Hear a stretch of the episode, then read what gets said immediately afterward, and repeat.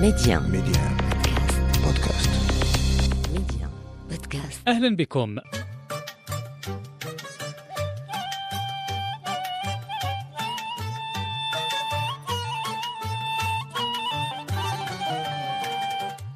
في عدد هذا الأسبوع من برنامج مكاشفة نواصل حديثنا حول الصيام في اليهودية. لنتعرف على مزيد من تفاصيل هذه الشعيرة ومناسباتها خصوصا تلك المرتبطة منها بالتاريخ اليهودي. وكيف ربط اليهود بين صيامهم والمناسبات الحزينة على وجه التحديد؟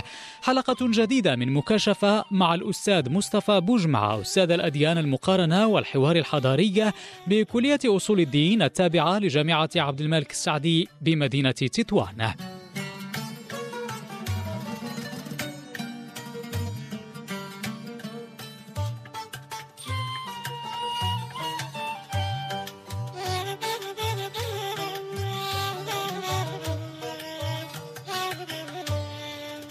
أهلا ومرحبا بك من جديد أستاذي الكريم. اذا آخر ما تحدثنا حوله الأسبوع الماضي بعض المناسبات الحزينة التي يصوم فيها اليهود ومنها ذكرى خراب الهيكل الأولى والثانية. ثم يعني هناك آه، مجموعة من آه، أخرى من آه، ال ال يعني إلى ما آه، ذكرت من آه، الصوم الذي اقرته آه، إستر آه، وكانت زوجة للملك فارس الزاشير بن بابك آه، فقد نادت باليهود بصوم ثلاثة أيام آه، قبل أن تنقذهم من مؤامرة هامان وزير الملك. آه، فتلك المؤامرة التي أراد بها استئصالهم من ممالك فارس. فلما نجحت إستر في مؤامرتها ضد الوزير صلب هذا الأخير واتخذوا لذلك أيضا عيدا ومكث فيهم الصيام أو هذا الصيام إلى يومنا هذا وهو الذي يسمى أيضا بعيد فوريم نسبة إلى كلمة فور. وتعني القرعة حيث كان آه، هامان قد عمل القرعة لإبادتهم فردت عليه طبعا إستر وأصبح هذا العيد في الرابع والخامس عشر من شهر مارس طيب. هذه هذه فقط هذا مثال من الأمثلة العديدة على هذه آه، على أنواع الصيام المرتبطة بمناسبات حزينة.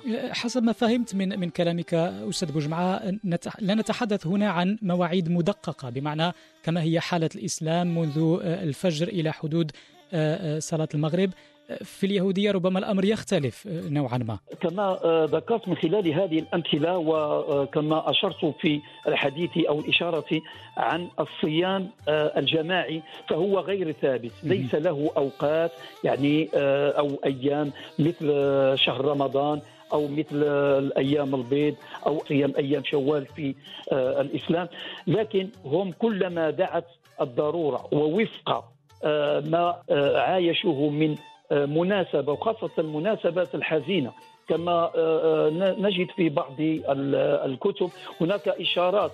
إذا كان فقط آه، محصول الزراع لسنة يعني في سنة من السنوات كان رديئا أو كان يعني فكانوا يصومون ويعتبرون ذلك حادثة حزينة. هذا مثال من الأمثلة. وقد يتم تشريع أو إقرار الصيام كلما دعت الضرورة خاصة أن آه، لرجال الدين اليهودي آه، آه، آه، يمكن مساحة للتشريع تشريع. مثل هذه آه، الأنواع من الصيام. طيب الملاحظ كذلك أستاذ بوجمعة أن اليهود لديهم تدقيقات كثيرة فيما يجب الصوم عنه من الأكل والشرب بل وحتى التطيب أحيانا نتحدث هنا طبعا عن تحليل كل ما هو مشقوق الاظلاف مجتر باستثناء الجمل والأرنب والخنزير وإلى غير ذلك السؤال هو لماذا هذه الكلفة في تطبيق الصيام يعني لا يوجد أمر إلهي يحدد ما يجب أكله وما لا يجب أكله لكن هناك آه، إضافات تتم في في في فكرة آه، الصيام أو في تشريع الصيام، لماذا هذه الكلفة في تطبيقه؟ طبعا هذا من الملاحظات آه، حول الشريعة اليهودية فإذا ما قارنا بشريعة موسى التي آه، حقيقة تضمنت أكثر من 600 حكم شرعي أو تشريعي. وهي دقيقة وأغلبها كان استجابة للتفاصيل التي كان يطالب أو آه، آه، يطالب بها آه، بنو إسرائيل موسى عليه السلام في كل مرة. فهم اعتادوا على مثل هذه التفاصيل حتى إنه بعد توقف التوراة نجد هناك اجتهادات عديدة ضمنوها في التلمود. يعني وهو مصدر من المصادر الأساسية في شريعة اليهود. وهنا بالضبط سنجد كتاب الطهارة وكتاب الذباحة وكتاب وكل هذه طبعا آه، بالاضافه إلى يعني ما يتعلق بالأسرة ما يتعلق بالعبادات نجد فيها تدقيقا وتفصيلا بحيث نجد أن آه، محرمات كثيرة خاصة فيما يتعلق بالطعام آه، تم تحريمها.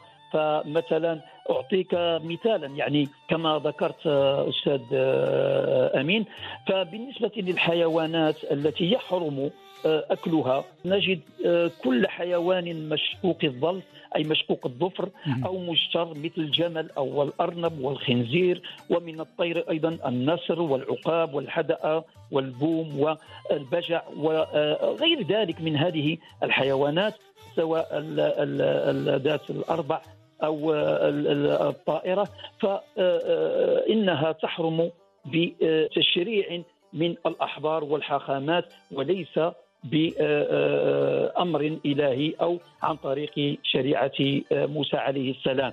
اذا هذه الإضافات طبعا أغلبها اجتهادي ويمكن اعتبار التلمود هو كتاب يضم الاجتهادات الفقهية بالنسبة في الشريعة اليهودية.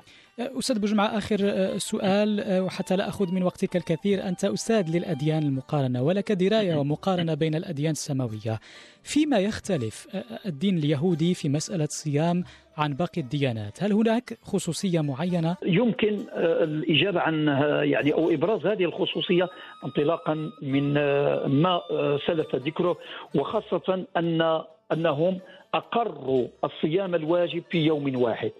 وأرجعوا باقي أنواع الصيام إلى اعتبارها يعني تأتي عن طريق التطوع والنافلة. هذا من جهة. وكذلك يعني آه، آه، فيما يتعلق بتشريعات أخرى. ربما نظرا لأن آه، التشريع اليهودي لا يمكن أن يفهم إلا داخل أو تاريخ بني إسرائيل أو تاريخ اليهود القديم. فهم أو تاريخهم مرتبط بدينهم وتشريعاتهم مرتبطة بأي مناسبة أو بالمناسبات والأحداث التاريخية التي عاشوها. آه، اذا آه، يمكن آه، استنتاج أن مثل هذه التشريعات إذا ما رأينا أنها تختلف عما يوجد في الإسلام فربما ترجع لارتباط اليهود بتاريخهم القديم وربط هذه التشريعات بكل حادث أو أو حدث سواء كان سعيدا أو كان حزينا ربطوا به تشريعاتهم ومن أهم هذه ومن أهم هذه التشريعات التي ارتبطت بهذه المناسبات هي شعيرة الصيام. الأستاذ مصطفى بوجمعة أستاذ علوم الأديان وحوار الحضاري بكلية أصول الدين بجامعة عبد الملك السعدي بمدينة تطوان. شكرا لك سيدي الكريم على كل هذه التوضيحات وعلى كل هذا الوقت سيدي الفاضل. شكرا. بارك الله فيك. مرحبا. ميديا. ميديا. بودكاست. بودكاست.